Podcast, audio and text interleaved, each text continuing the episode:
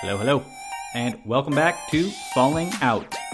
Sorry for the long delay. I have to say thank you to multiple former interviewees who have reached out to me during my break period and have asked me whether or not I was getting sued. I'm delighted to say that the answer is no.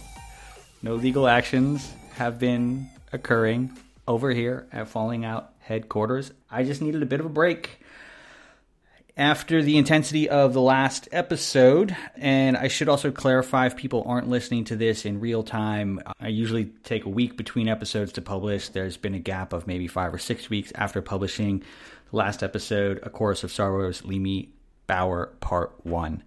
That whole experience was really, really intense, and the, the feedback I got was quite amazing, heartbreaking, and amazing from people around the world. Just want to cover a few things and then we're going to get right into this show. First of all, speaking of listener feedback, we've now added the capability for listeners to drop us voice notes. You can do that by recording a voice note on your phone and emailing it to voice notes at fallingoutpod.com. Please state whether or not you'd like to ha- have your name used and or your voice changed totally respect it if people want to post stuff anonymously and we can facilitate that. And delighted to hear what people have to say. I've received a lot in writing, but it would be cool to hear about it in that format. Again, email to voice notes at fallingoutpod.com. Just on the topic of listener feedback, if you're not following us on Instagram or Twitter, you should be, both at fallingoutpod.com. Um, it's a bit more information about stuff that's happening with this show there. Also, if you haven't already, please like, follow, and leave a review on the podcasting platform of your choice. All of that really helps to get the word out about this show. I have to say, we gained some momentum in the last couple months, and uh, we peaked at number 87 on the US charts for personal journals. I'll take that, but please let's keep it going. Also, special thanks to my Patreon subscribers. I had a little bit of a uh, situation with uh, an evil spirit invading my computer recently, and thanks to my Patreon subscribers, I was able to at least partially fund a new laptop to keep this show going. So, thank you all for that. It is very much appreciated. Okay, now let's talk about this episode, part two with Limi Bauer. I'm going to assume you have already listened to part one. This episode was different, very different from the previous one. This one really focuses on Limi's experience after those first seven years, which we talked about in depth in part one. This one looks at what it's been like for her being a parent after growing up in that environment and trying to do the right thing for her kids now. And I'm really happy that we could have this conversation because it's not something that we've explored a lot of, but Limi's the mother of a teenager as well as a few other kids, and she has some amazing perspectives on raising kids once you've left a cult of birth like the Moonies. It's really fascinating. Honestly, this one's a lot more hopeful than the last one, but there's still some gut punches in here. Don't get me wrong. I also have to say, Limi is a very inspirational woman to have on the show. I'm delighted that she got involved. Oh, one final thing you may notice that my voice has changed a bit and I'm lisping a bit. You know why? Um, because I got braces recently to fix the teeth that never really got fixed when I was a kid because I went to school in Korea for a year. Long story short. Um, so, yeah, before there's any conspiracy theories about my voice changing and me turning into some lispy demon spawn, uh, no, it's still here, Elgin straight. Uh, just got a bunch of metal in my mouth, and I'm going to sound different for the foreseeable future. Here we go. Part two with Limi Bauer.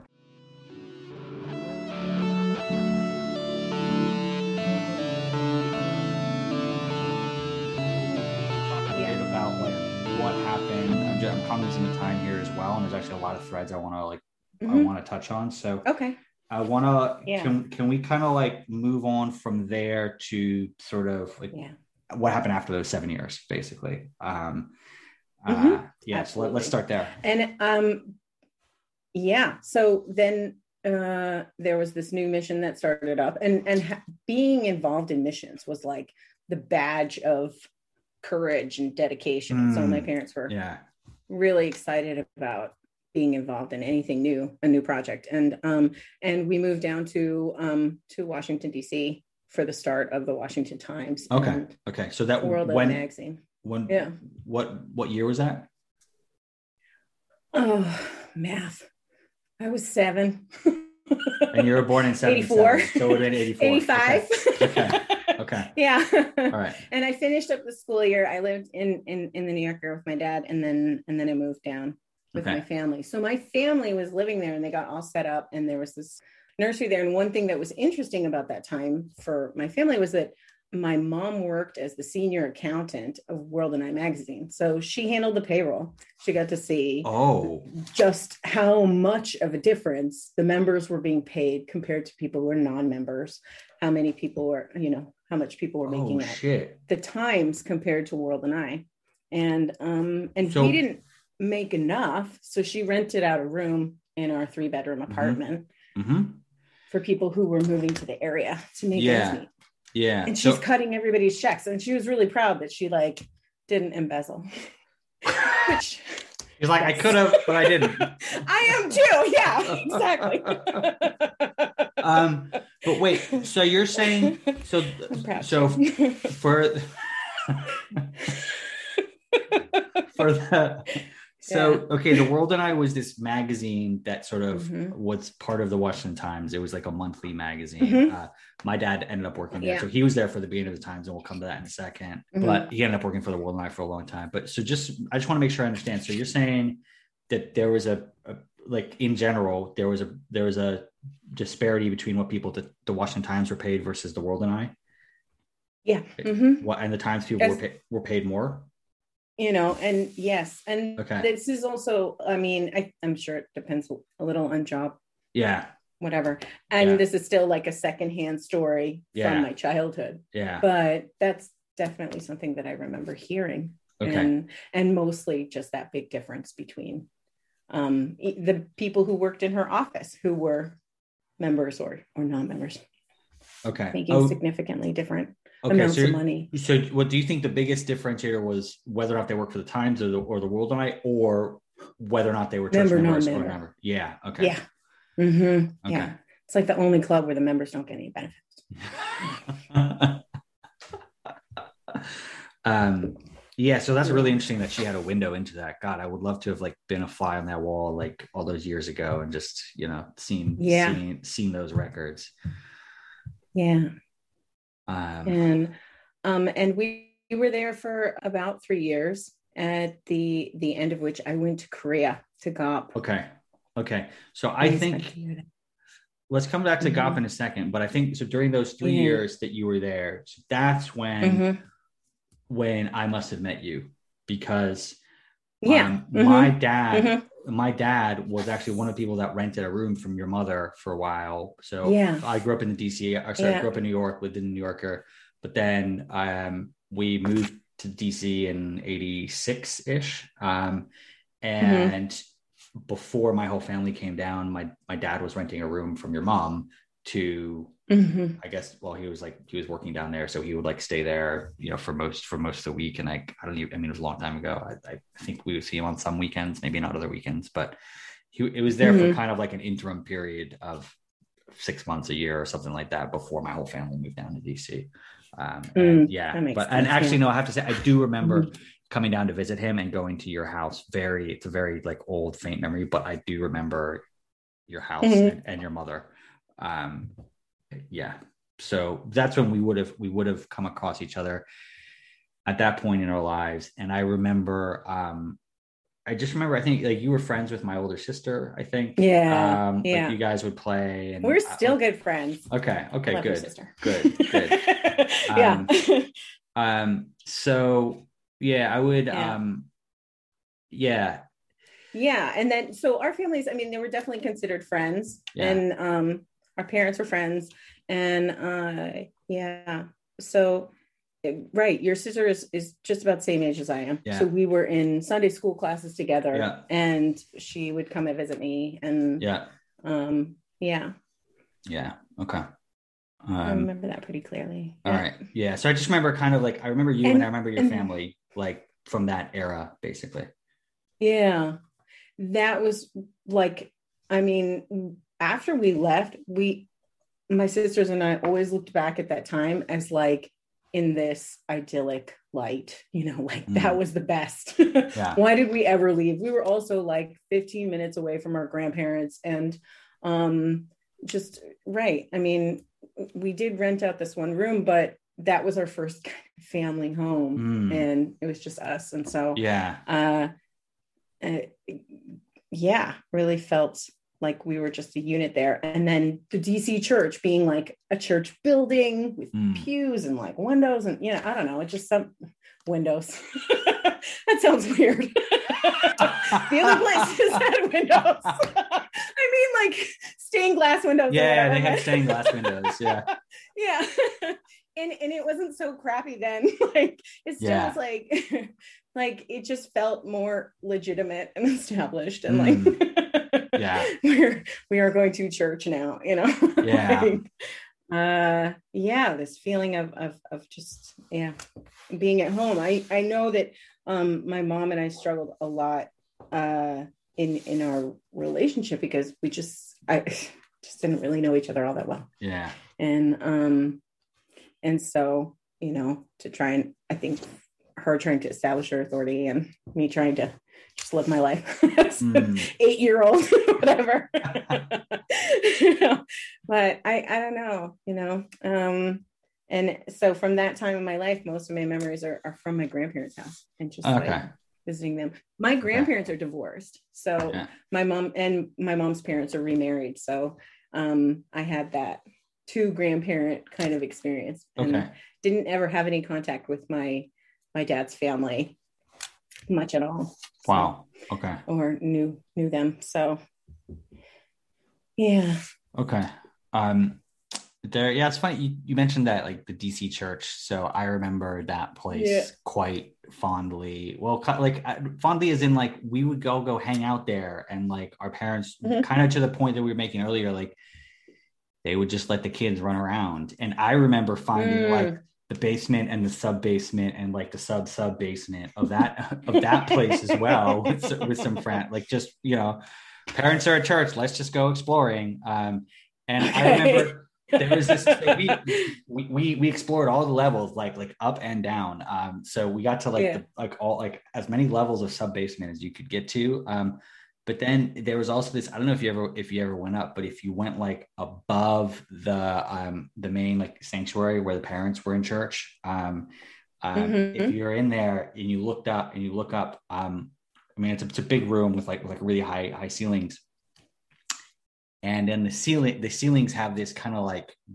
grid um so it's actually technically see-through um and if you if you walk like up and you start going through some doors you're not supposed to you can walk on these like beams between those grid uh, like so you can you of can, course you did. So, yeah of course yeah. God. So we we walked up there like while service was happening we could look down and see like the the parents I don't pretty sure we weren't meant to oh be there. Oh my god, I'm now listening to this as a parent and freaking yeah, out mildly. Yeah, like, yeah, oh my god. No, it was definitely not um yeah. we went on the roof and stuff too. There was one time you know we could I, I, went to the bottom of do you remember there was like this big spire at the top with the with the the, the church symbol at the top? Mm-hmm. Um yeah. And I went to the bottom of that ladder and like me and my friends were like daring daring people to like climb up that ladder. Uh, thank God no one went up that fucking ladder because that was it was definitely a dangerous thing to do. So I'm, I'm glad. I'm glad none of that. Uh, yeah, but we were just we just go. It was just fucking chaos there. Um, and and I, I, I, I, you know where I'm going with this. um, yeah. Um, so I want to I want to talk about yes, a, specific incident where our our families uh you know collided. um. So set the scene. Kids are running rampant. So okay, maybe do you know what year this was? Do you, no. Okay. I don't. So okay, but it had to be between like what? Yeah, 85, 86. Is that okay? Okay. Yeah, okay. All right. There. So basically, it was a big. How old were you? I think yeah. I was seven, six, seven, eight, something like that. Okay. Um, Yeah. So basically, it was a big church holiday. Um, I think it was God's Day. I'm not 100% sure. So God's Day is the 1st of January. It's like the big, the, Mm. the main event. It's kind of like Christmas um, for, for Moonies.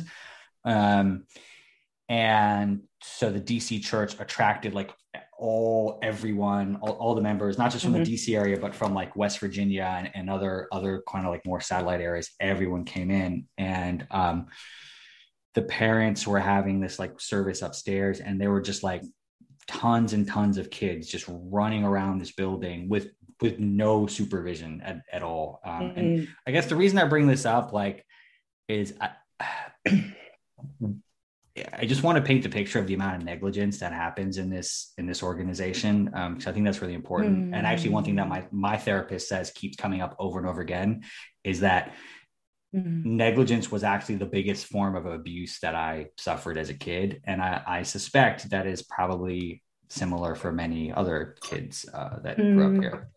Um, so, yeah, there's a, there's, Yeah, yeah, and already like in my head, the DC church being like a more structured place with Sunday school groups and more, Yeah. you know. Yeah. you knew the people who were coming because it was usually the same crowd all the time. yeah. You know, whereas in in other spaces there was so much turnover. Mm. You know, just yeah. Who knows who's going to show up, recognize A lot right? of people. Yeah, but people just Yeah. get a, get a get a pass just to just to be there with the kids, and it's assumed that that if they're you know they have their single thread of an eyeball on them, they're going to look after them and do the right thing for them. But there's no vetting. There's no yeah. Um, there's really no no thought is is put into it other than like okay they're with us all right we can trust our kids with them um Mhm. and um yeah so it- yeah it was just this big really chaotic i just remember there were tons and tons of kids running around with no parents anywhere um and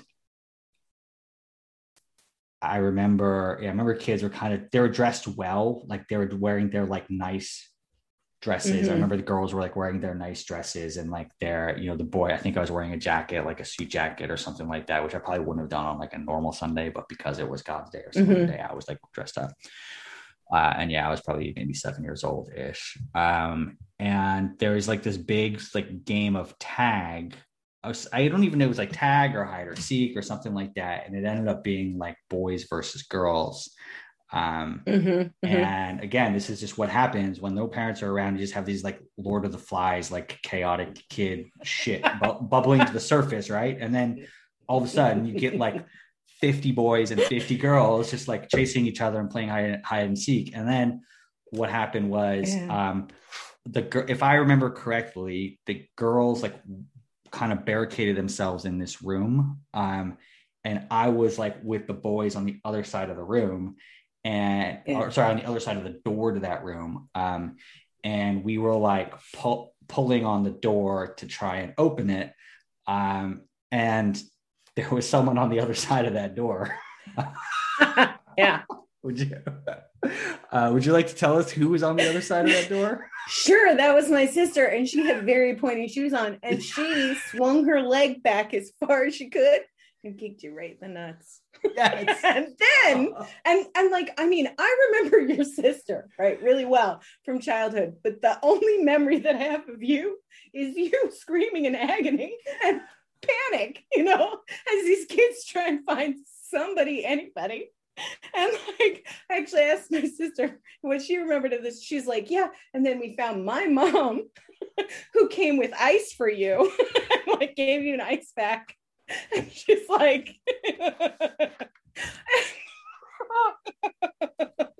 and oh my god and later on when your son was born my mom was like thank god he can have kids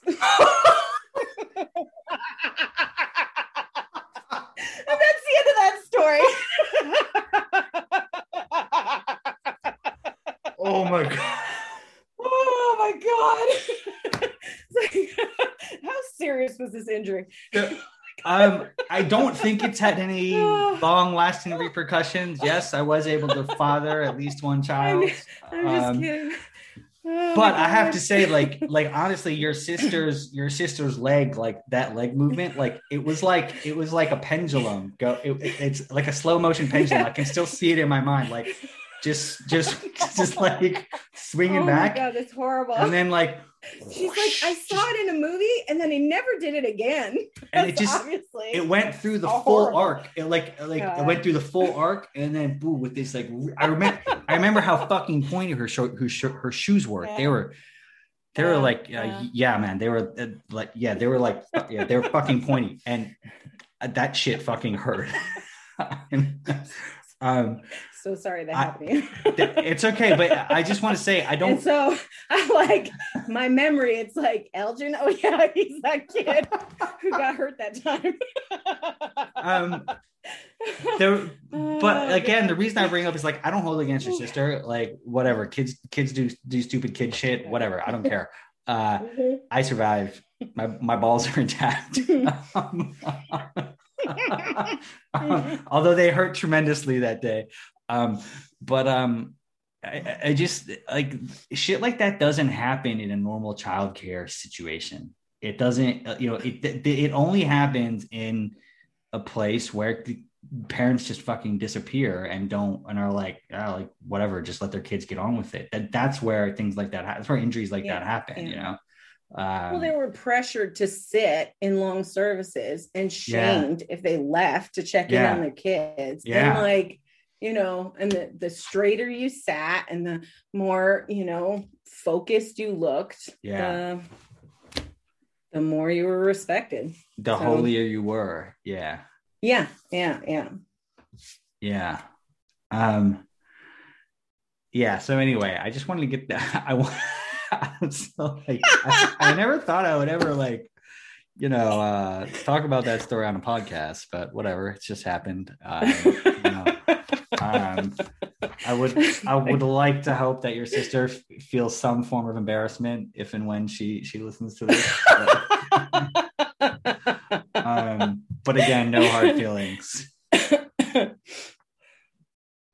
Oh, God. man, Jesus Christ. Um, but yeah, I mean, whatever, you know, it could have been worse. Yeah. I didn't. I didn't fall down a fucking elevator shaft. I didn't. You know, like I don't know. Yeah. Yeah. It's you know, I survived.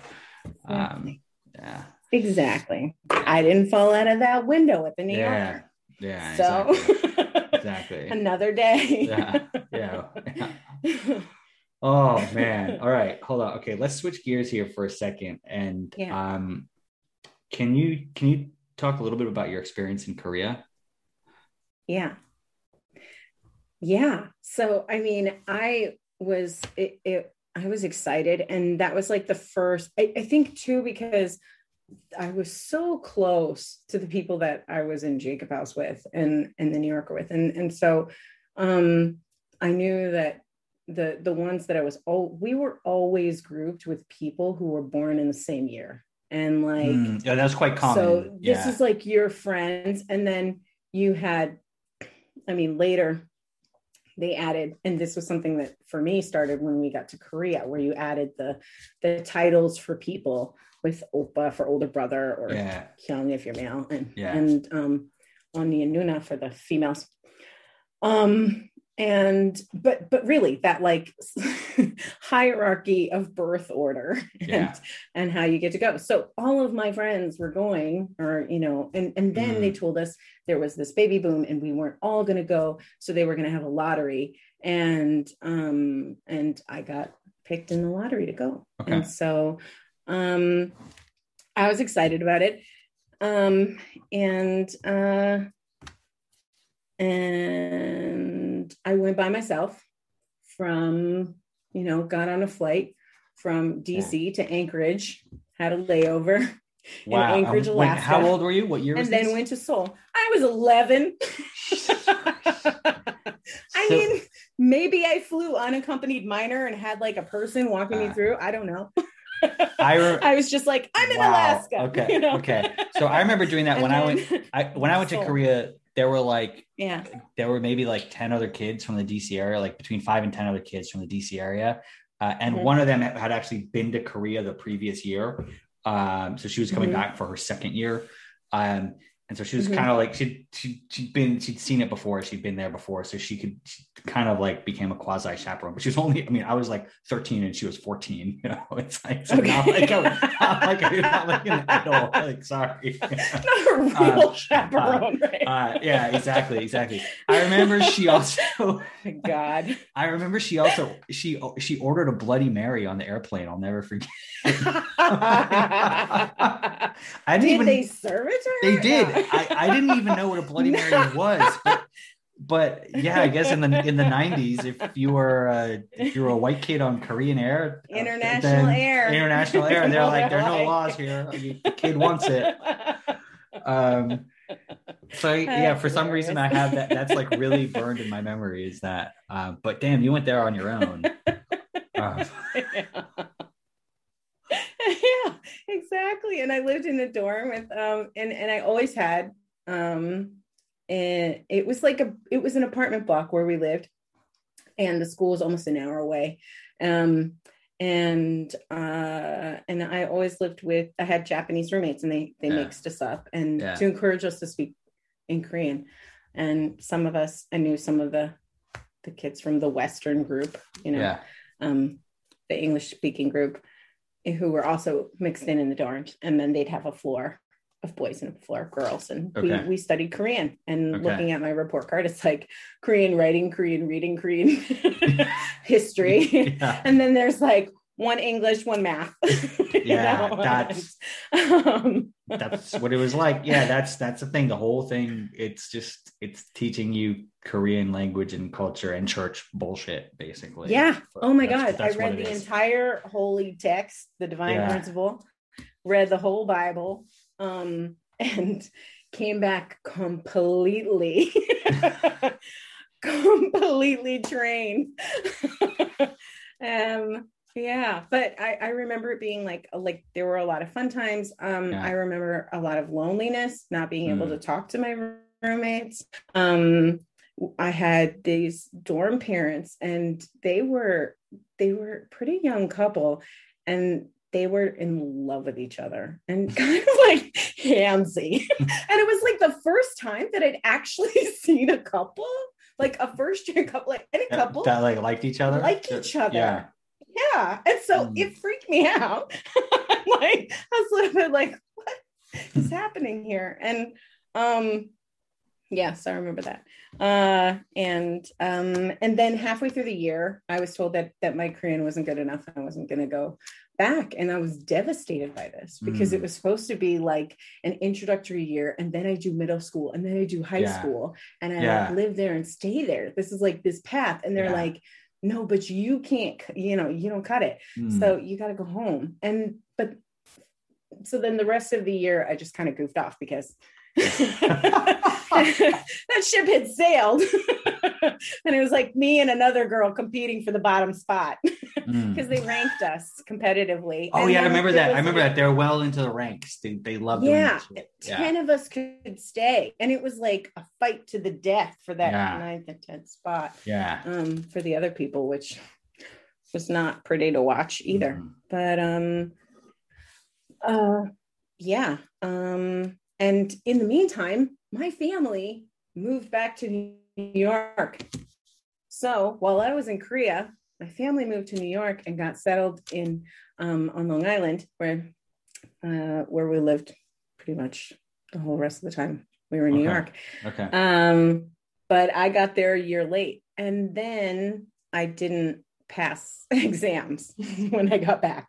So I got there, and there was, um, and the school said, you know, you can go to the next year to the eighth grade. You can go if you pass these exams, and I didn't pass any of them, so I had to repeat the seventh go grade. back then But- yeah Yeah. And then that meant I wasn't grouped in Sunday school anymore with my my friends. and so it was like this big, like, I Oh. don't know, it was like a huge culture shock for me because I wasn't in the same school year anymore. So when I would go to Sunday school, I wasn't with them. what so they even them in the Sunday school they did based on them- based on your grade in school. So because your grade Yeah. in school had shifted down, you missed Yeah. saying what that's crazy. Why not just I know. keep I you know, there with the kids who are the same age as you? And And by the way, the reason you, the reason you had to redo the grade is because the yeah. fucking church put you in that position anyway. Ah, there you go. Motherfuckers. fucking Yeah. dicks. We fucking and so, you know, Fuck you, dude. Sorry, man. I'm sorry. That's so fucking. perfect. No, go ahead. Fuck these motherfuckers. Are you kidding me? Jesus. Oh my god. Yeah. Oh, and it, for another layer of that, the reason why my family moved back to New York was because um, Moon was touring. he was touring the Washington Times, walked by my mom's office, looked at her, and goes, Where's your husband? She's like, He's in New York. And he's like, Uh huh. And that's it. And then we moved our whole family. Wow. And she was like, I gotta go. Yeah. I gotta go back to him. Even though we don't live together. Even though I'm taking him to court to try and get child support. Messiah said Messiah- something. So did she go back to live like with him or just to live like near him? Yeah, she did, but I Okay. missed that part because by the time I got there, he'd already moved back out. Okay. Yeah, Wow. yeah, yeah. And then we were in Catholic school. I was like, Is that is that worse or better? conditioned Moonie Yeah. in in a religious environment so it just gets highlighted if i, I felt it was Ah. just highlighted you know Okay. that you're not one of us and Okay. more opportunities to talk about how you're different Okay. yeah Mm, wow. Um, I'm just looking at the time. I wanna I wanna kind of Yeah. like shift hmm forward a bit because I want to I want to Mm. kind of talk about your well I, I'd like to I want to get to kind of like you leaving the movement but I feel like there are a few Mhm. the movement um the cult um there's I feel like there's a few steps i- between where we are now and and that part and I. I want to get to that and I also want to there's other Yeah. stuff I want to I want to touch on like I want to touch on just like being a parent and like what that's what that's like because it's it's not something that we talked that we talked a lot Mm. about on this show and you have some some unique experiences there so I want to get to that so yeah yeah maybe we could fast forward to well like you, you pick a time but like when what kind of like precipitated you leaving um and if there are any like important Mhm, uh, mhm, mhm. milestones or markers for context along the way okay yeah so um right so that that childhood and then korea very conditioned and Yeah. um i go to the blessing yeah uh, which is the marriage ceremony, the arranged Yeah. marriage. And at that time, I didn't know that, you know, they were doing picture matching. And I didn't know that two years later, you would have parents matching yeah and that you could negotiate that for yourself. yeah I didn't know when I went that th- there was only like a matching or blessing every three to five years. So I was like, okay, I'm gonna have to give this a shot because I don't know when the next one was, not Yeah. realizing it was going to be every single year after that. yeah I feel like after yeah, at one point they just really like accelerated and just Yeah. doing a boom boom boom yeah So for me, this, I mean, and actually sorry I just want to 90s yeah, I just I'm want to pause there. Mhm. I just the penny Yeah. just just dropped. Like you know why they fucking accelerated is because they created this baby boom, uh, and then all all of a sudden all those those kids wanted to fuck, um, and they were like, okay, we can charge them to get married to the people that we want to get married them to get married to, and then they have you know they have they have the numbers and they're like yeah okay let's do it like like they just they they like they like self Yeah. accepted their own cash cow 18 years later um, for all these all Yeah. these kids with with you know completely legitimate hormonal needs um, that they could charge them two grand a pop Yeah. for. Um, and, sorry, I, that just this shit just they blew my mind. sabotaged them. Yeah, Yeah, like and just then they about this, sabotaged yeah. themselves because they were like, "You all have to go to great universities and be VIPs for us." So we started, you know, we finished high school. We like went to university. We got critical thinking, and so Yeah, all this oh, is happening at the same time. Change. Yeah, and then things change, right? You know. Yeah, So it's like, I, and I could, you could see it. You could see it like somebody going to college, leaving their home, beginning writing essays where they have to state what they think and Yeah. how they, you know, and put evidence together, yeah. and then just like stepping in. yeah, And for me, it wasn't, it wasn't any different, but it was so conditioned in me that if I don't do this blessing, if I don't, you know, that I will spend eternity in hell. And there was like the 90s. So you've got HIV killing people like crazy. Mm. And then you've got in the church, the message was always like sex and death, sex and death. I was like, okay. yeah. It's a very right. it's a very healthy uh it's a very healthy way to view, Yeah. to view it. It's Yeah. horrible. And so, Yeah. you know, and then like they um you've spoken about their their run with the purity movement in other episodes. Yeah. So I won't go into that at all, but it really affected me the way that people were talked about and and Yeah. the way that was handled. And so I was like already not interested. My parents were divorced at that point. Mm. Um, I didn't go to STF so that I could keep a scholarship and go to college Mm. um, because I had Well done. worked hard for that, earned Yeah. my spot, earned my scholarship, and um, and I I couldn't couldn't make it work. I couldn't make it work with dating. Like it wasn't for lack of trying. It's like Mm. just just super attracted to the person who like was not interested in me and it was Mhm. always like door closed door closed so um it, which was another consequence of that uh Yeah. upbringing and everything i think um and so i was like so yeah uh, terrified and lonely and i was like okay i'm gonna give this a shot and i had Mhm. one foot out the door with the blessing um and uh yeah so i go i go to that. I come back. That was over thanksgiving weekend. And um when i come back my closest friends at college my roommates presented me with stacks like printed files that they had found on the internet all the things the church was doing. And it was just like we can't believe you actually did that. And i was like i told you i was gonna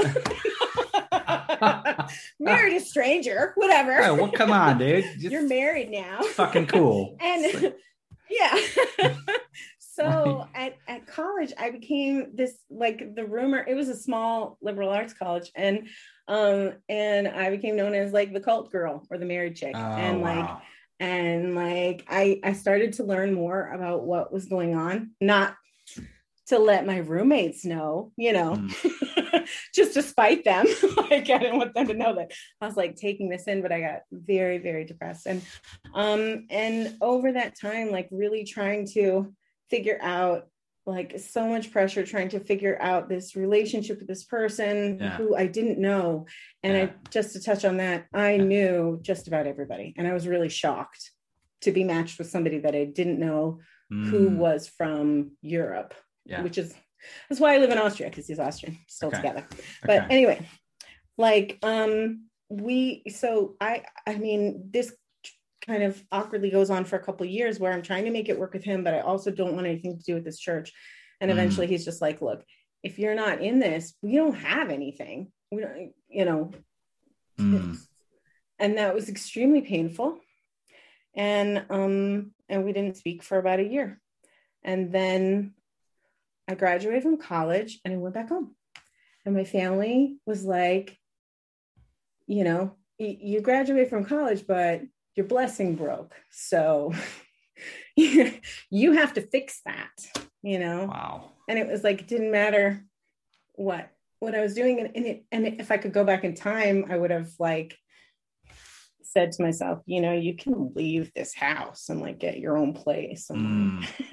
Yeah. but home was so important to me I was just obsessed with like being at home being with my family connecting with them yeah. and and they were like and especially my mother disappointed in me that Yeah. i couldn't make this work and Yeah. so um and then uh i couldn't find a job and the church was looking for somebody and so i started to work for the church and then i got kind of sucked back in because the people were nice and i had work and um and then i um yeah I, I found out where my husband was, and he was on a fundraising team traveling around Europe, and he was going to be at a workshop. And I was like, "All right."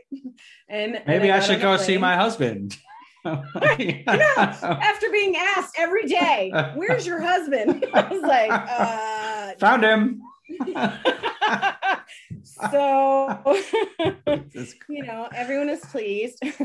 yeah, except that, yeah, I don't know. so uh, so so I went to this workshop and I met up with him again and we started talking and um and I it, you know for him he was also just like she's the one and so mm. um it was it then it things kind of became easier because I wasn't out of the church anymore. Okay. I was working for it. Okay. And um I worked uh I worked in that in that office for about a year and I moved to Europe where he was because he wasn't coming to the US. I moved to Europe and he was in charge of the second generation department mm. and running their workshops and different programs. And it was really exciting to be part of that. Um, and so I felt really valued. I felt really like I could contribute. And I didn't, I, I mean, he was the one running everything and he kind of wanted to protect me from a lot of that stuff. And I was like, I'm from New York. You don't have to protect me. Mm. I've seen all kinds of crazy stuff. Um, but but it was good for me because then I I I was working. I was teaching business English and and um and then we had kids and oh my gosh, the pressure to have kids. Oh my god! it was like Jesus. Yeah, I know. I know what that's like. I know, I know what that's like. Um, I know what that's like. So, do. Yeah. I do. I do have to say, my ex and I pushed back against it quite hard, even though we got it a lot, especially from her mom. Um, mm. But we got it. We got it. We got it a lot. But for me, anyway, it was really good to just consciously push back against it and be like, yeah. nope, not gonna do it, yeah. not gonna do it, not gonna do it, not gonna do it, not gonna do it. Because mm then when we did it, we knew we we we knew we were doing it for us, basically, uh, mm as opposed to for for anyone mm. else. So for me, mm-hmm. I, uh, for mm-hmm. me, it was important for me in my life to to push back against against that because then when we actually did it, we knew it was it was the right choice. Um, yeah, but I know that pressure is is real. And the, I don't know, I don't know yeah. if you experienced this, but like it was like with within like three days of having of having one, they're like, "When's the next one coming?" like, yeah, we're like, "What Go ahead. fuck?" Ask me, ask yeah. me how yeah. far apart my two first kids are. Go ahead. yeah. Yeah. Okay. 17 fucking months. 17 okay, months. I was like, here's another one. And and all kinds of issues with the pregnancy all kinds mm-hmm. of issues. You know, it, it is physically a bad idea to have children that close together.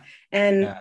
and people I don't know if they knew that or not, but there was just like pressure to do that. They don't and, give a shit. All um, they care about, all they care about uh, is like is like show us the babies. Have them. Yeah. Yeah. So we had our third generation babies, and um, do they glow? I mean, do they? Does it? They do to me because I'm their mom. but they're fully human. yeah. no, and I and so like you know, we're in this community and and and it's really like surrounded by a lot of people and it was being in Europe was a totally different experience yeah. than the than in the in New York or yeah. in, in the US. There's no church money in Europe mm. people are you know they're they're there they're volunteering they work you know other jobs and like and so oh, okay so you don't have this changes the dynamic entirely interesting yeah. so you don't have this paradigm of like people just working for the church all the time and like that's their whole life and like yeah i mean at the headquarters they were okay but um but, but like the, the average the, leaders all the local leaders like okay maybe there's a couple who are full-time employed okay but no. But but like the average church member doesn't work for the church. Yeah. Mm-mm. That's actually they interesting. for a church company, but it, yeah, otherwise. actually, if, if I think of it over here, I think that's quite like I mean to my parents and like pretty much every church family in the Washington D.C. area where I grew up, all the parents worked for the a church or a church business and worked yeah. for the church or for the church business, uh, almost without yeah without exception. Um, my husband's dad was a policeman you know yeah there we like, go boom okay. works for the town okay like that's a pretty pretty normal job man like, upbringing yeah yeah oh, okay. So he had like So- a normal job, like paid like you know market rate. Uh, like Yeah. you know, got the Government retirement. Got the yeah, Yeah. yeah. Mm. Oh, that okay. I didn't. See, I mean, I know there's I mean, they did do a lot of mission, and they did have seven kids, you know. But Yeah. um, uh, but yeah, that's, yeah, that's in- no, it's like slightly really different upbringing and far Yeah. more stable. So me coming into that environment was really healthy, and I couldn't, Yeah. uh, and so it was working for me. You know, Mm. the the church community was working for me, and when it stopped, kind of working for me was um, when my husband lost his job and he was fired Mm. just like on a dime, and Mm. um, how long ago was that? after mm, okay that was 2005 Okay. All right. um so it was a while back and we moved back to the states and then when i got there it was like well we don't know who you are anymore you've been over there so i was doing stuff locally but just with my kids and so it was just kind of a slow slow exit in that sense Okay. and then when I then after a couple of years, my like I said, my my second child has had health problems and um and we wanted to set up ourselves like long term. So that's Mm. when we moved to Austria, just when my Okay. son was starting school. And Okay. the, the oldest child was starting school. And um and we yeah. Um and and we've been in Austria ever since. And being in Austria, there's a couple of things that are really fascinating to me. One is that the church is considered a cult. It is not legal. And there are, I mean, there are certain categories where they're like, these are religions, the rest of y'all are not. and after And this, about this falls 10 in the not category. Yeah. And they also ask you to put your religion on a lot of forms. So Yeah. you put your name, your birth date, your religion. And I always had to write, you know, no knowledge. like, Mm. which in German, the abbreviation for that is OB. And I was like, that's a tampon. Like, come on. And so I was just writing this on forms all the time. And I was like, no knowledge, but I have so much knowledge. And Let me tell you about the knowledge. Exactly. And they're like, actually, your knowledge is off. And so, you know, I'm in this country where it's just a Catholic country. You have to tell Mm. them you're not Catholic or they'll take the tithe right in your taxes, the church tax. I've heard about this recently. I've heard about uh, uh, Ger- uh, uh, not Austria, but in Germany. I've heard about the church tax. Yeah.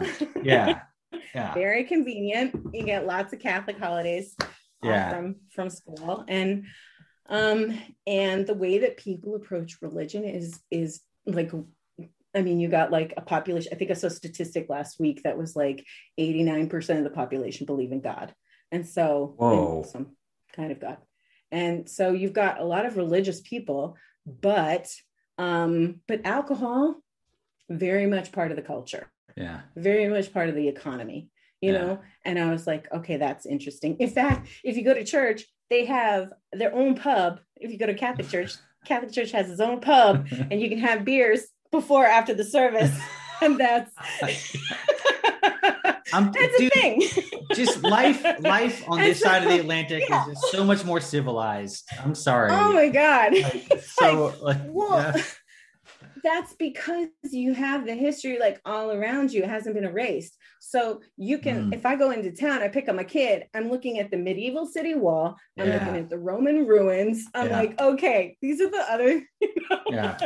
uh, i mean austria has its dark side as well of course. so oh, it's yeah. like yeah I mean, Austria has like the world's worst cult, but y- y- you know, like, they have a history. They they have a history of fucked Yeah. up cult leaders, right?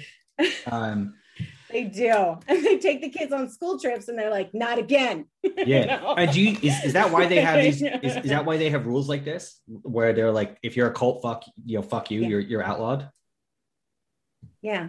Yeah. And so after about 10 years, the church got enough signatures or to petition to be like a um or the family federation is a religious club. So you can be in That's a way to get around it. It's a fucking loophole. Mhm. Like, uh, Yeah. Exactly. So, I mean, there's that. And then also, like, people, you know, the people who are my age and younger, like, if they, if they get married, it's after their second baby. So it's like, Wow. we had one together, things look good. Yeah. We have a second one, maybe we should get married, you know? So it's like this whole totally different, like, and not in the small towns and the villages and the mountains or whatever, but in the big cities, it is a lot like that. And, and, and it's really like, so some of the, and, and these are people who consider themselves religious you Mm. know so it's like okay um i'm trying to fit into this place and it's really hard i don't understand this culture at all and i kind of lost myself trying to be what i thought would fit in because i was raised in this like love bombing culture where you try to mirror or mimic whoever it is you're talking to. And that was still very much in me. And i was like oh we're similar because you know whatever. And um and i couldn't make that work here at all because i didn't understand the culture. And Yeah. so um for me that became a very a very dark time. And then just trying to come out of that stay stay alive um and working through that and then seeing all these things like right um you know alcohol is fine sex before marriage not a big deal um uh sex work is legal uh lots of nudity in, in like say, the hot I- springs and I went and to- stuff I went to I went to Germany like two years ago for for work. I've been to Germany a lot for work, but but uh, two years ago in particular, I went to uh, I went to Berlin and uh, Mhm. I was just walking out of my hotel to um to like find a find a restaurant to go to to go to get some dinner, and I walk I'm I'm just walking down I'm just like you know some stupid American walking down the street and I see I'm like there's this this woman who like is like definitely dressed like a hooker just like on the side of the road um uh and this and she's just like propositioning these cars that are like that are that are that are driving by and i'm like i think i think i know what's happening here like um but like all right cool i just like it's like file that away. Yeah and then i keep i keep walking down the road and i'm like oh shit i'm in that like part of berlin. You're in, the, in that part of town? there's like there's like like like 10 feet Yeah. away there's another one and another one and another one and another there's like there's like like on either side of the road for like four blocks is just like hooker after hooker after hooker after hooker and uh yeah apparently it's entirely legal in i guess in germany and in, and in austria that, that's very they're very similar I, I, Yeah. so, uh, and in anyway. my in my town, which has like fifty thousand people in it, Yeah. you got billboards. It's like home improvement store. You know, next billboard is like whorehouse is renovated. like okay. I was like, this is culture shock for me, but okay, okay.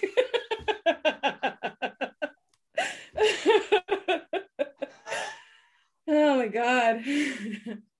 yeah. And okay, but the big turning point for me was absolutely my children. It was really okay okay because we were we were still going to church and it was very low key, you know, and um and especially after our third child was born, there's a big age gap there, and then uh and then it was just too it's just too much stress to drive half an hour and then hang out with my own kids in the kitchen at the church. I was like, um, I'd rather just hang out in my own kitchen, thanks. you know. Mhm. Um, but uh but yeah no so so the kids were involved in sunday school and then they started to go to HARP which is the high school It's, uh, yeah the high school and so stuff and yeah uc it's camp. so affordable. And we had friends there and we knew the people who were on staff. And it's like okay. Yeah. And so i wasn't sure about it but um but my husband had such a good time growing up in HARP and he's like this is going to be really good for them and i said okay but we're going to do scouts at the same time just to like let them know that you can have campfires yeah. and songs in other places yeah that is well. not religious yeah and scouts is not separated between boys and girls in austria either they're all Oh, together yeah so that was okay interesting oh too. that's cool Um, yeah. And so, um, so I noticed like after the first workshop, I'm talking to kids, the winter workshop, when it was like proper high school workshops, like not the kids camps and stuff, but once Yeah. they were in middle school. And my, and I could tell my son was starting to, he was starting to internalize the shame. And Oh, um, for my daughter, how how could you tell? What's Went how- over her head. How, well, how could you tell? I'm really interested. yeah. What like how could you tell Uh, that he was internalizing the shame? we had a conversation in a car. I'm driving down the road, and he's like, "Mom, I have to tell you something. I don't think I can marry somebody from another country. Like, how can you marry someone you don't even speak the same language?" Hmm. And I was like,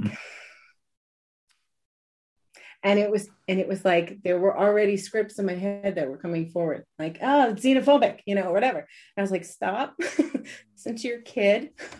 Yeah. um it's really fucking hard to be married to somebody from another country who speaks another language Yeah, It's and really actually, what he's saying is not is actually when you first You when you know. first said when you like if you just think about that for a second, what he's saying is that it's, it's not xenophobic. He, he's basically saying like like I want to I, I want to if I get if I marry someone, I want to be someone who I can communicate with. That's what he's that's what he's saying, right? yeah yeah and i didn't answer him and i just let it let him have space to share Mm. and it was such a beautiful moment for us because it was like i'm giving you space to share what's on your mind and then after a little while it was like who knows if you'll even get married? Mm. who knows? We don't expect you to marry someone from another Wow. country. So whatever that expectation is it's not coming from us. And um and then a little while after that uh he started to talk about the the f- second generation and the the change of blood lineage. And i this like came up at dinner and he starts talking about this you know we're different and we have this change of blood lineage or whatever. And i stood up at the table and i was like that is not a thing. It's not a thing. I look at my husband and they're not going anymore. I'm done. And it was hard because at that point my son was really into it already. Yeah. and he was like participating these are his friends like and there was a tour um Hak Ja Han, his wife she came on a Mm. speaking tour. And um and my parents-in-law were going. They're still members. And they asked if our if we were going to go if we, they could take our kids. And i didn't want them to go. And my husband's just like he's like you know what? Just let him go. Let him go. Let him experience that. And so they did. And my daughter's like that was there was like people introducing people introducing people introducing people like when did it even start i was like Yeah. yes so she got it I forgot about that. So many introductions. Yeah. Oh my god, it's insane. And then, and then my son, he like stuck around and he stayed the next morning where they read together this Hoon Dok Hae or whatever. Okay, I just want to add one thing here. Limi, after this interview, re recorded a description of what happened at that moment, as well as some other context around that that I think is really important. So I'm just going to flip the audio here to about a six minute segment, which is her explaining exactly what happened here and all the context around that. Here it goes. So my son is 15 years old and he's listening to this and he's like, "Oh my god, she's saying she got married at 15. I'm 15." And he's thinking about himself getting married at 15. He's thinking about the friends that he knows, the girls that he knows getting married, and he's just like, "This is crazy. This is crazy." And okay, so just to backtrack, I'm I'm in Austria. I'm not moving. You know? I'm not moving all over the t- place all the time. I'm in this one town. It's not near a big church community. It's near my husband's parents, but nobody else. So I'm working, I'm making friends, I'm fostering very slowly these relationships. Uh, as I mentioned before, I kind of went crazy trying to figure out the culture. So I'm starting to listen to my own voice and express who I am in this place, in this new place, as I navigate this new language. And and as time passes, big things happen. My godmother passes away. This is a church we don't have godparents in the church, but this was the church family that I was most often either sent to or went to um, for uh, j- just my second family. And she was really important to me, the mom. And she passed away. And so her voice, her influence, her, that just wasn't in my life anymore. This was the woman who helped me fill out my matching application, like a really important person to me, um, but also instrumental in some of these big things that I did in the church. And that stability that that I've created for my kids, um, you know, and then we have our third child. This is like a surprise pregnancy, by the way. And it was just like came out of nowhere. And so I was just like, okay. But the, what it gave me personally was stillness. It was like, okay, now I'm in baby mode again and I got to stay just still for this. And, um, and while I'm raising him, I'm not I'm not going to church anymore. I'm not connecting with people because I have an infant and um I'm not connecting with people who are long distances away. You know, I'm just connecting with the people who are near me, my friends who are close by, also who have babies, you know, or don't, you know, but not driving long distances to connect with other church members, just being with my friends locally. Um, and, uh, right. And my mom passes away. And, um, and I go back to grad school. And I realize, you know, through that experience, two things. First of all, I was taught, like I was talking about critical thinking before. In graduate school, I really learned how to sniff out bullshit research break down a study and identify it as like really good research, right? So there was that aspect. But then there was this other aspect, which was I didn't even realize it, you know? But when I graduated from college, from my bachelor's, and moved to Europe, like a part of me just went to sleep.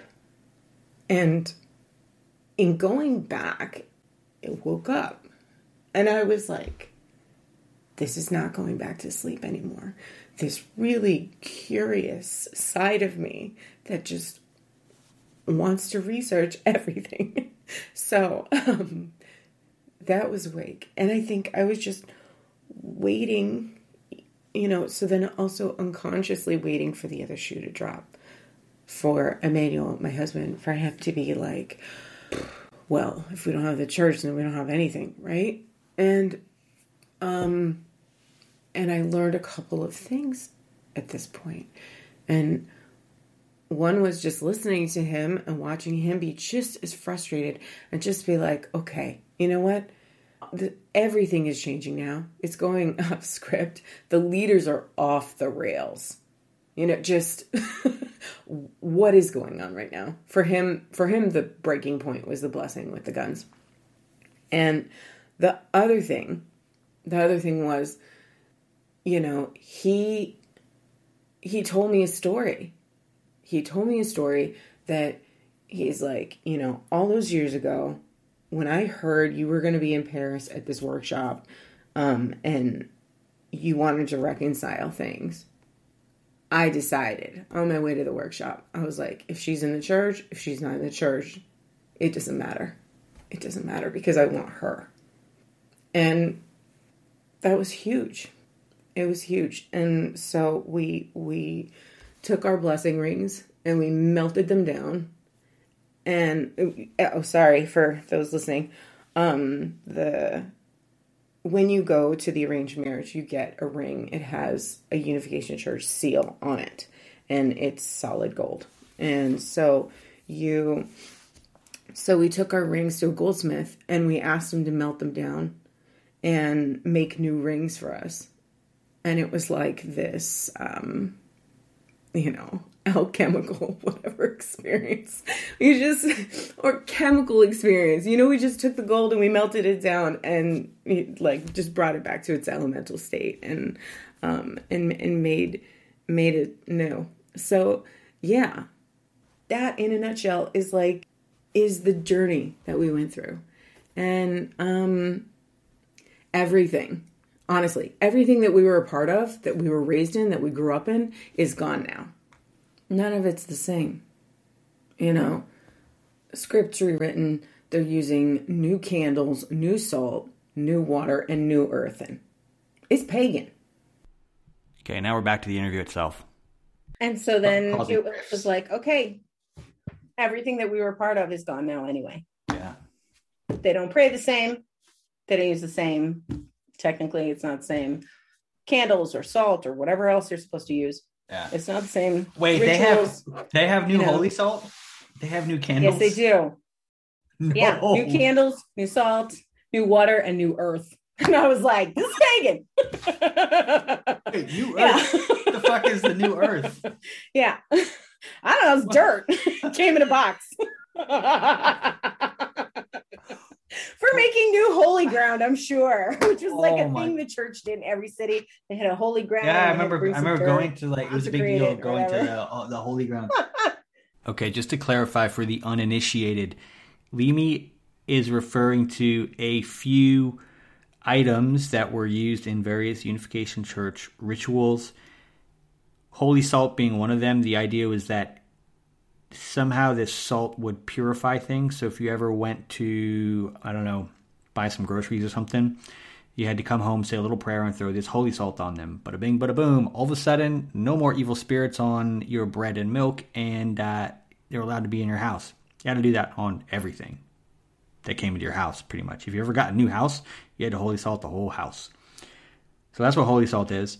Uh, holy water, kind of a similar similar deal. Uh, the holy earth. Um, this was a new one for me. I had not heard of this, but uh, yes, the Unification Church went out of their way to proclaim certain parts of pretty much every state in the U.S., uh, as well as presumably places in other countries in the world, um, so-called holy grounds. And the way that I understand it is that they would take some sort of so-called holy earth, probably started in Korea somewhere, and then take it to um, you know wherever place they wanted to christen the holy the holy ground in X city, and I guess place some of that so-called holy earth there. That's what we're talking about. Back to the interview. Wait, they have new holy salt. Mm, mm, I was mhm, mhm, mhm. wow. Yeah. Jesus Christ. So like, so like the way like- that I was praying in the tape, we don't. They don't pray that way. oh yeah, yeah, that's right. You know? that's right. Yeah.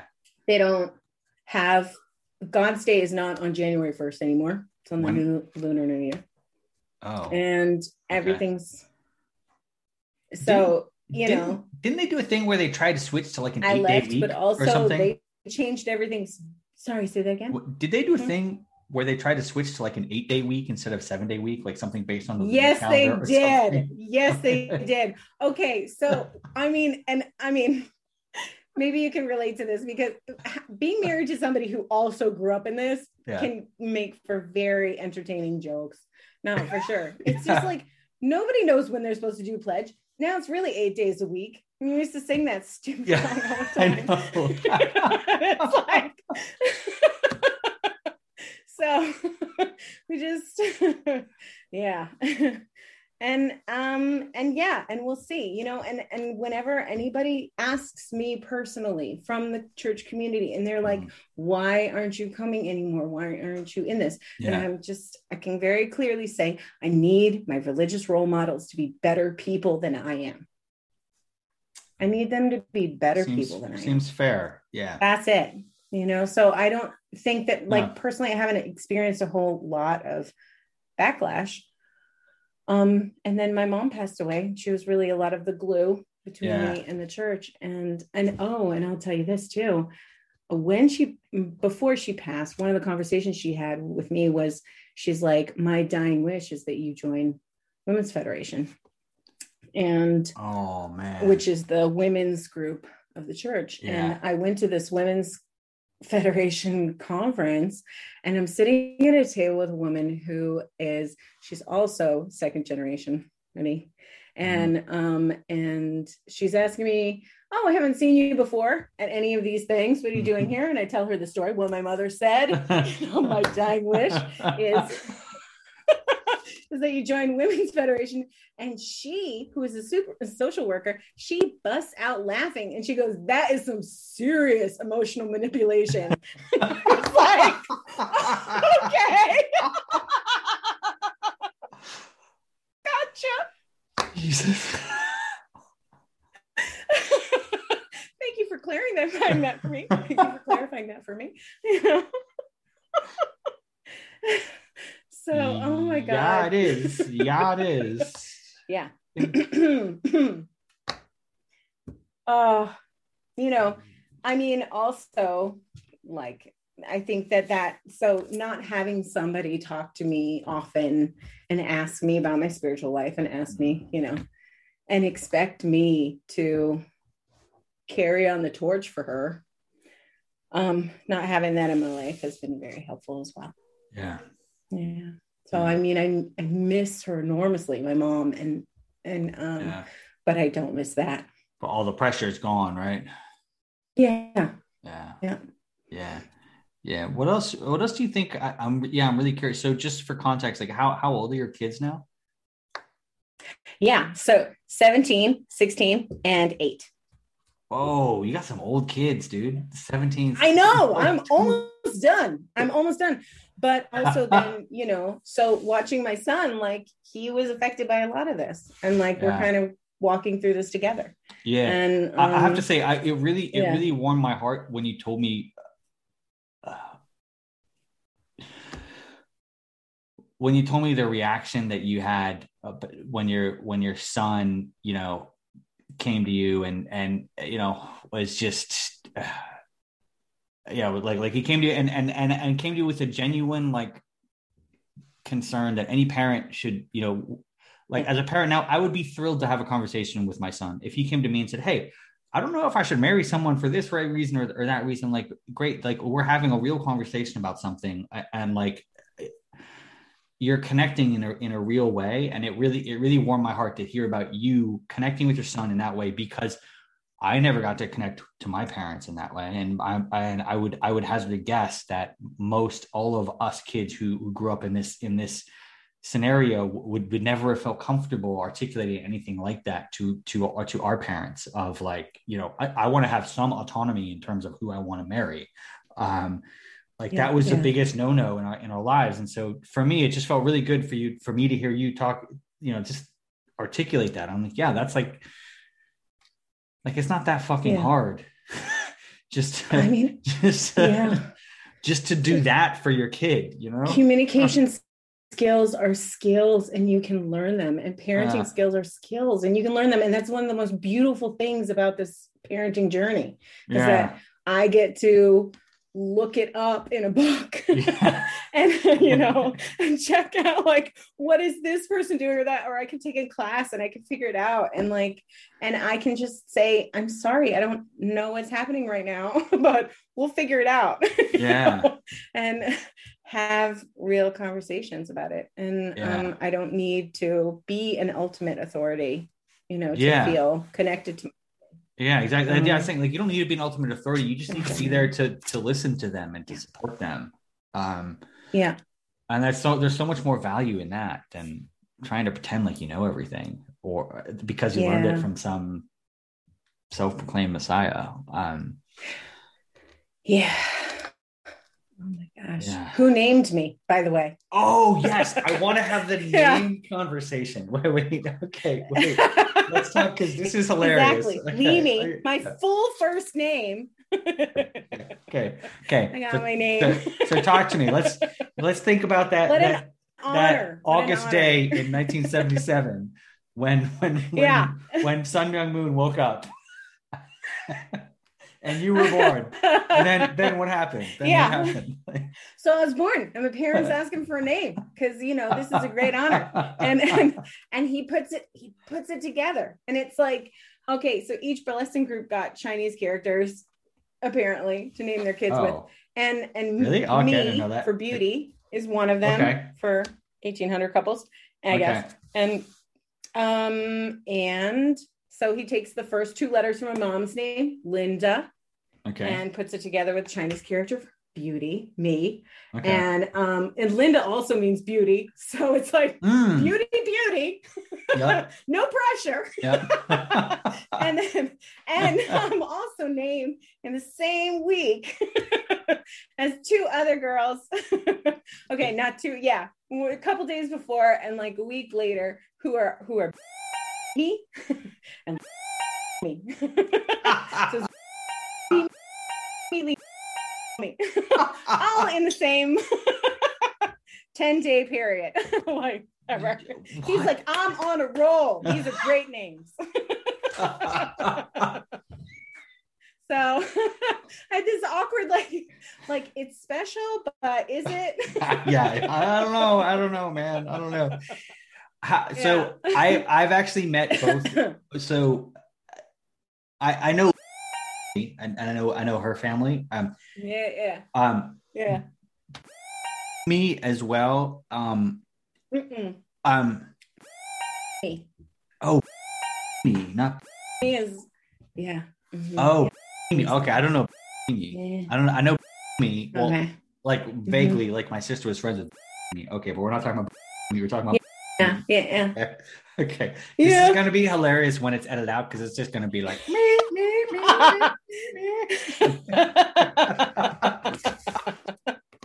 no one's gonna be able to tell Yeah. apart. But for me, it was like such a long journey to just get used to my name. And every Yeah. single time people are like, What's your name? Oh, that's not a nickname. That's your full first name, which is always part of the small talk conversation. Yeah. How and do I'm you? like, so how do you? my full first name. Where did you get that? And I was like, here is a packaged lie that you can handle. And, you know? and what is the package Like- lie? Because I, I got a package lie on my side as well. lie. so. Oh my gosh. So, you know, my parent, it was the 70s. Mm. Parents are very creative people, and my dad is a linguist. All true. Okay. the lie is omission. oh, also the lie that I tell about my, meeting my husband. Oh, the leader of a church thought we'd make such a cute couple. You're not wrong to say that. You're not. You know, I'm not. He thought you were cute when he saw your photos, Yeah. and he he spent exactly. th- three seconds looking at, at, at- at each other. either Yeah. of them. oh my lord. Yeah. yeah. And eventually I just stopped giving anybody any answers. And I was like, Okay. my name is Limi. And they're like, Oh. oh, that's unusual. And I say, yes, it is. Hmm. And that's it. Yeah, yeah. And they usually don't push further than that because they actually don't care. This is just small talk. Yeah, uh, you're you're allowed to you're allowed to leave it there. Definitely, Yeah. definitely. it turns out you are. And so all of this panic that I would have, like, they're going to ask me about this person who Yeah. gave me this name.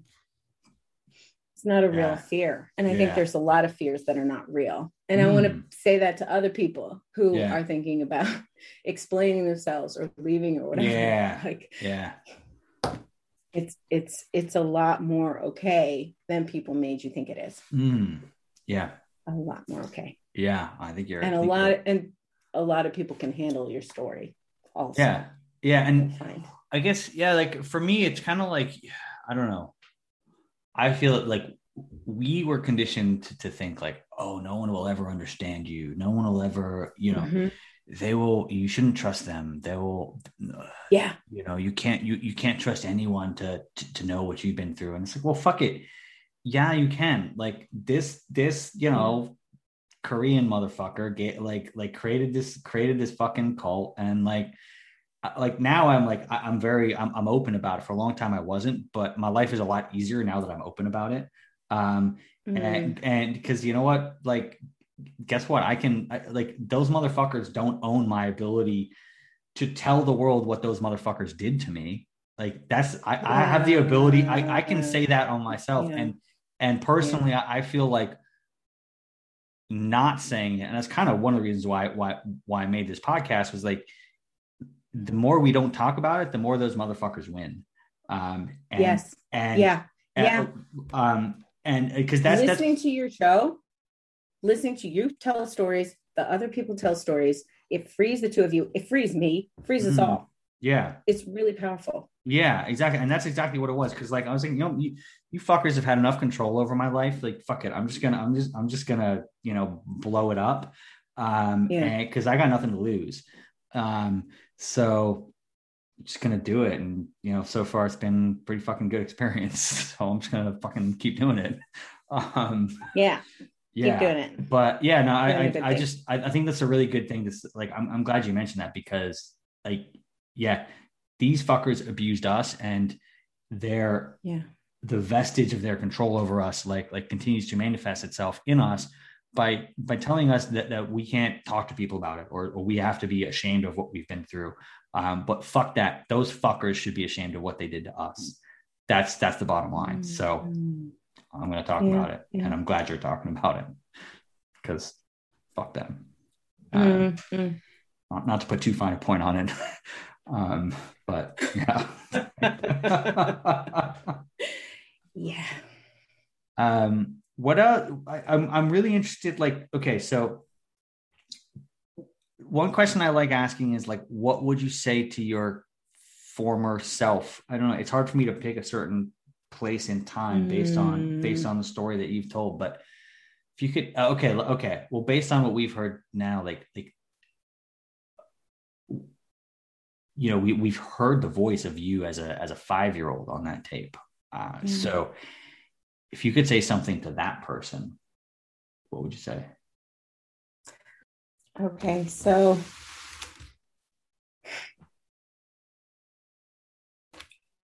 I would say that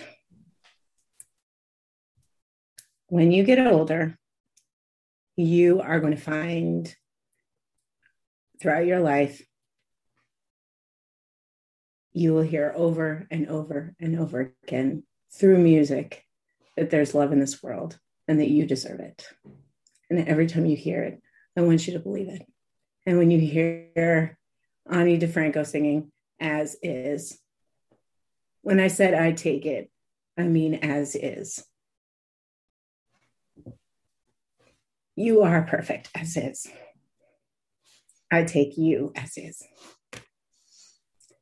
And you are going to be singing Ani's, you know, song about wishing for better parents, but another song is going to come along and it's going to be a million dreams, and you are going to be filled with a million dreams. And I'll tell you what, you're going to be able to do all of it if you want it.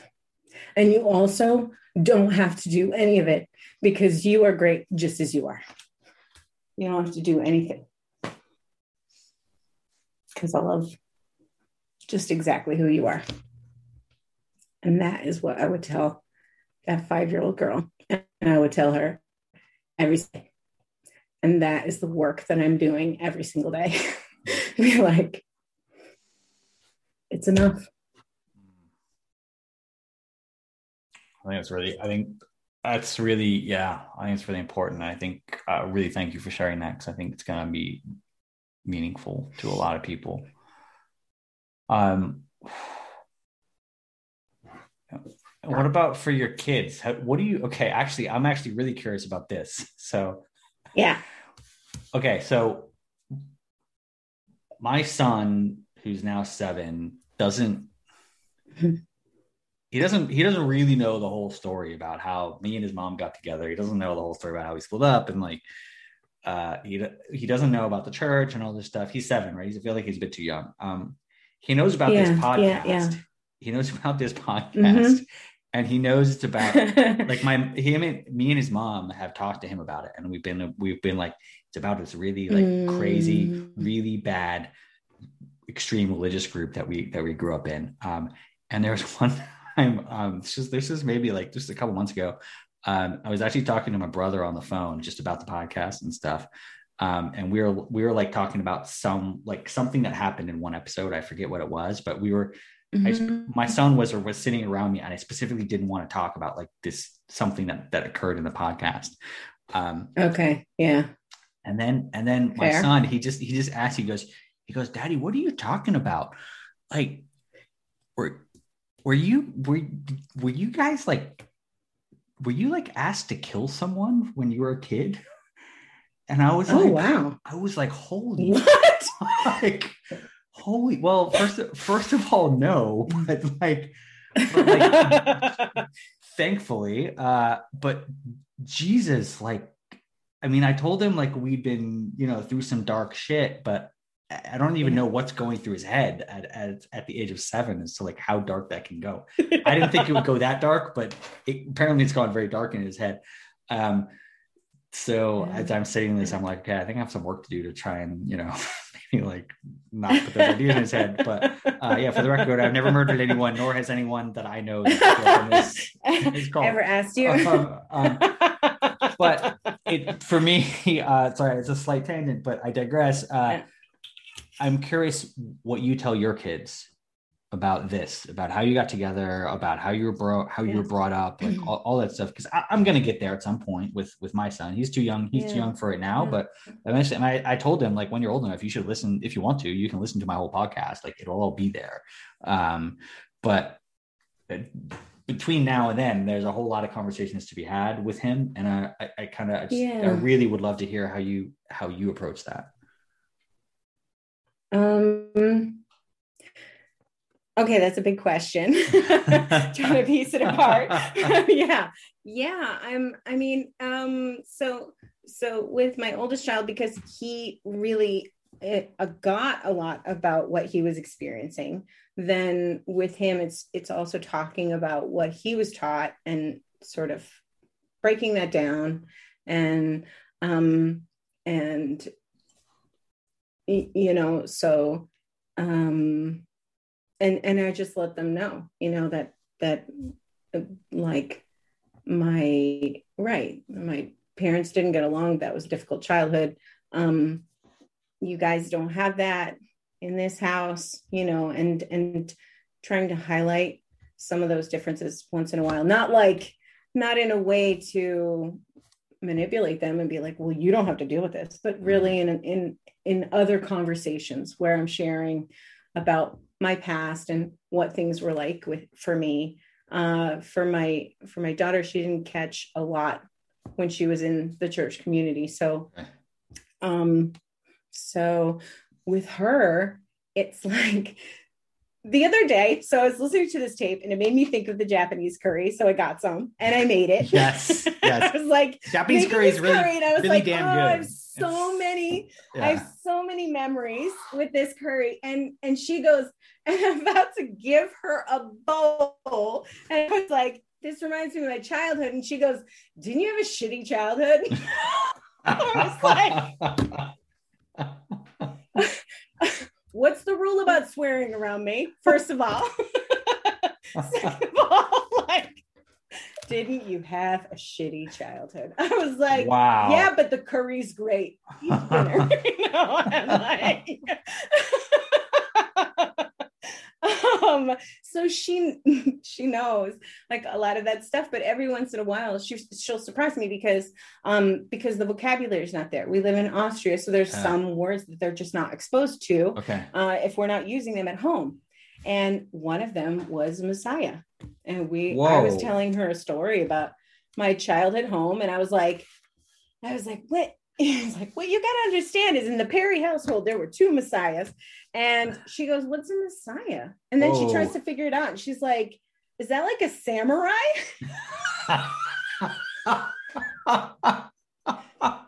Best conversation of That's amazing. Week, first of all, that's amazing. Like, with less murder. oh, like what do you say to that? So it's like different. yeah, you're kind anyway. of in the right ballpark. yeah. Oh my God.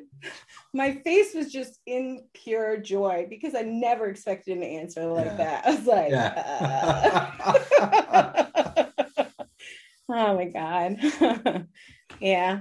Yeah. It kind of reminds so, me. I mean, I, I was just gonna say, it kind of reminds me of when my son was like, uh, this is maybe like I don't know a year ago. He was like, they were learning about religions in school, and he just comes back. He comes home one day. He's like, he's like, yeah, uh, I'm I'm a Buddhist now.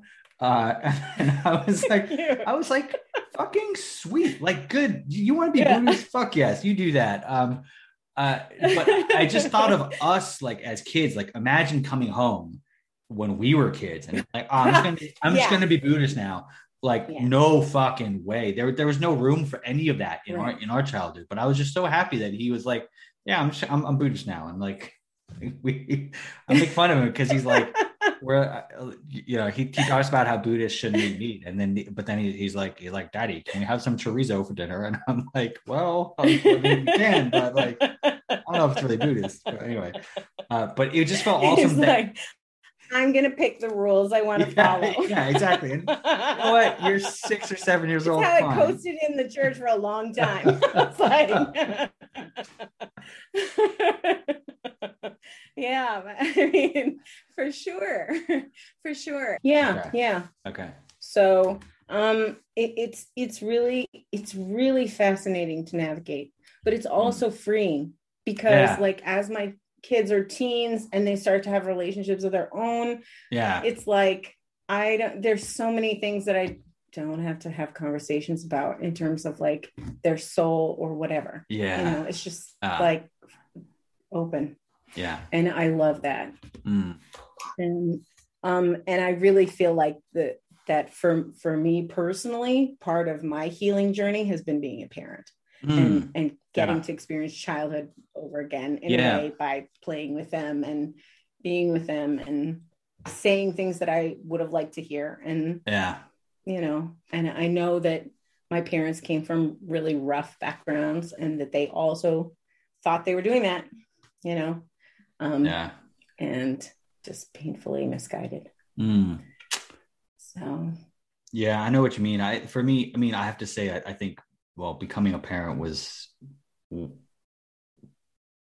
for me. It really threw threw into relief everything that I went through as a kid, and that and that, for, that was one of the turning points where I was like, "What the fuck? That was a fucked up childhood." I kind of like mm-hmm. before having a kid, I could mm-hmm. kind of like pull the wool over my own eyes and be like, "Well, it wasn't that bad." Like, but then Yeah. when I w- once you once you have to like take care of a kid and and you you make the decisions as to how you want to raise them, then you're like, okay, this is very different from how I was raised, and I would Yeah. no way I would make any of those decisions Yeah. ever in, in in you know for my own kid.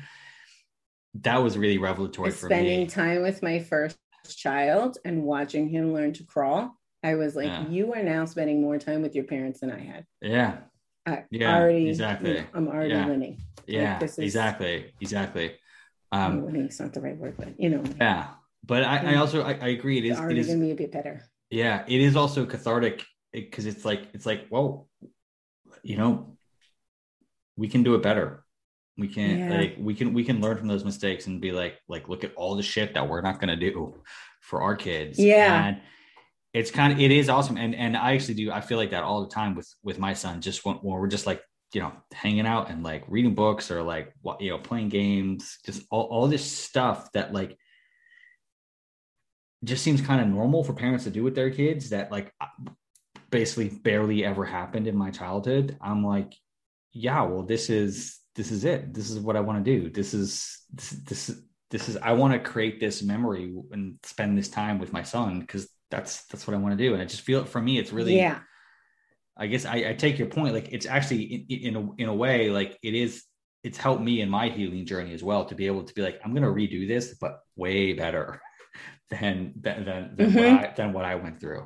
Um, yeah and you can't do it unless you're a parent. And I don't like I. The last thing I want to do is like fall into this trope of like of like of like your life is incomplete if you don't have kids because I don't believe in that at all.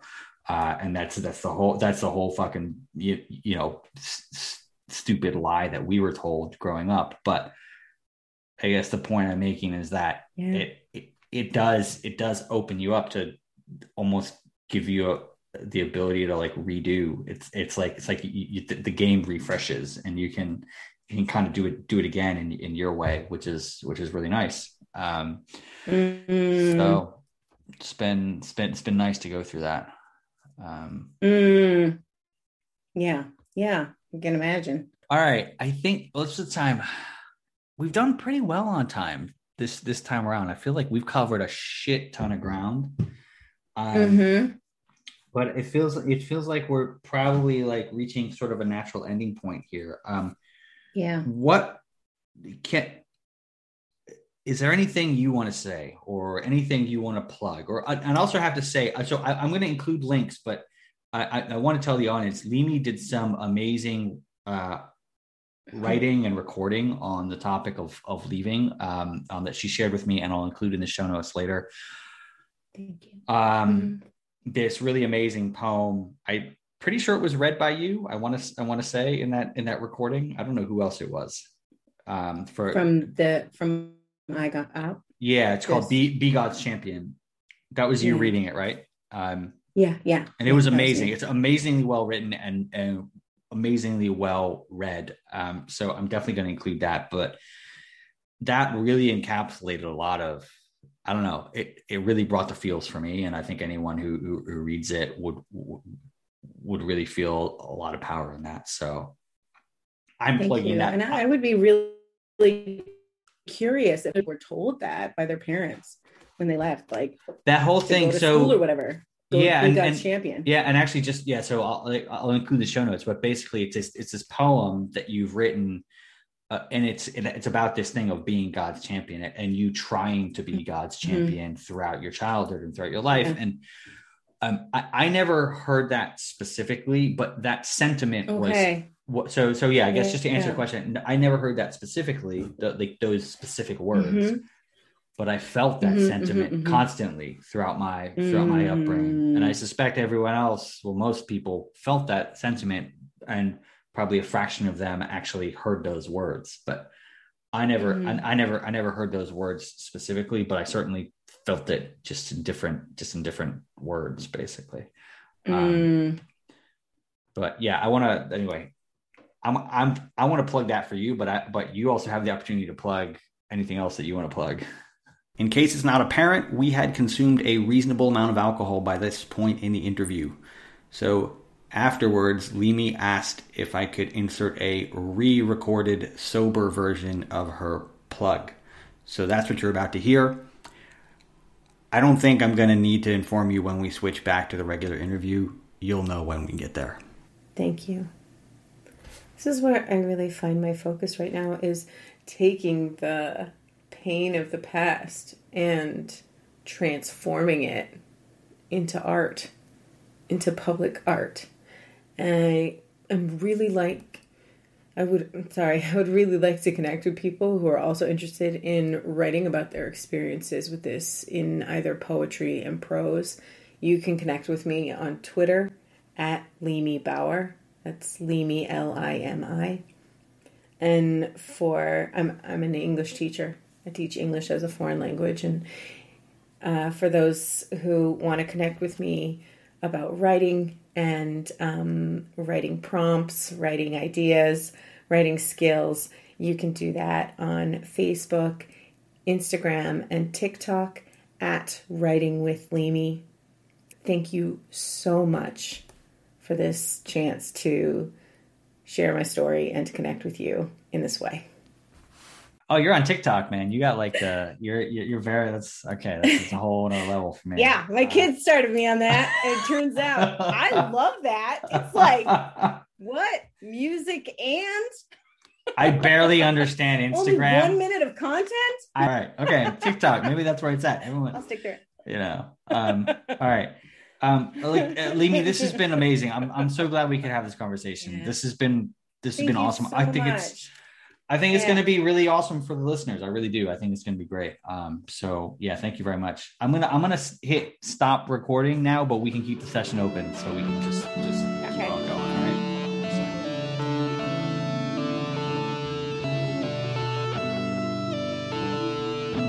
All right, I'm going to keep this one short.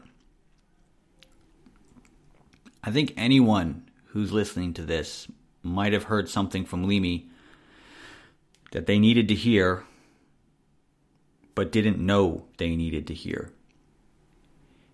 That sentiment of, you are enough. And you're allowed to dream, and you're allowed to go after those dreams your dreams, to go after your dreams, not the dreams of your parents, but your dreams. That's not something I was ever told. And I would hazard a guess that if you're listening to this, there's probably a very good chance that you were never told that either. So I want to say thank you to Limi for articulating something that I know I needed to hear. And something that I think, if I read the room correctly, this audience is going to find impactful and meaningful. Thank you again to Limi and everyone else who helped with this. You know who you are. Next time on Falling Out, I've got a more lighthearted affair with a very special guest. Peace, y'all. See you then.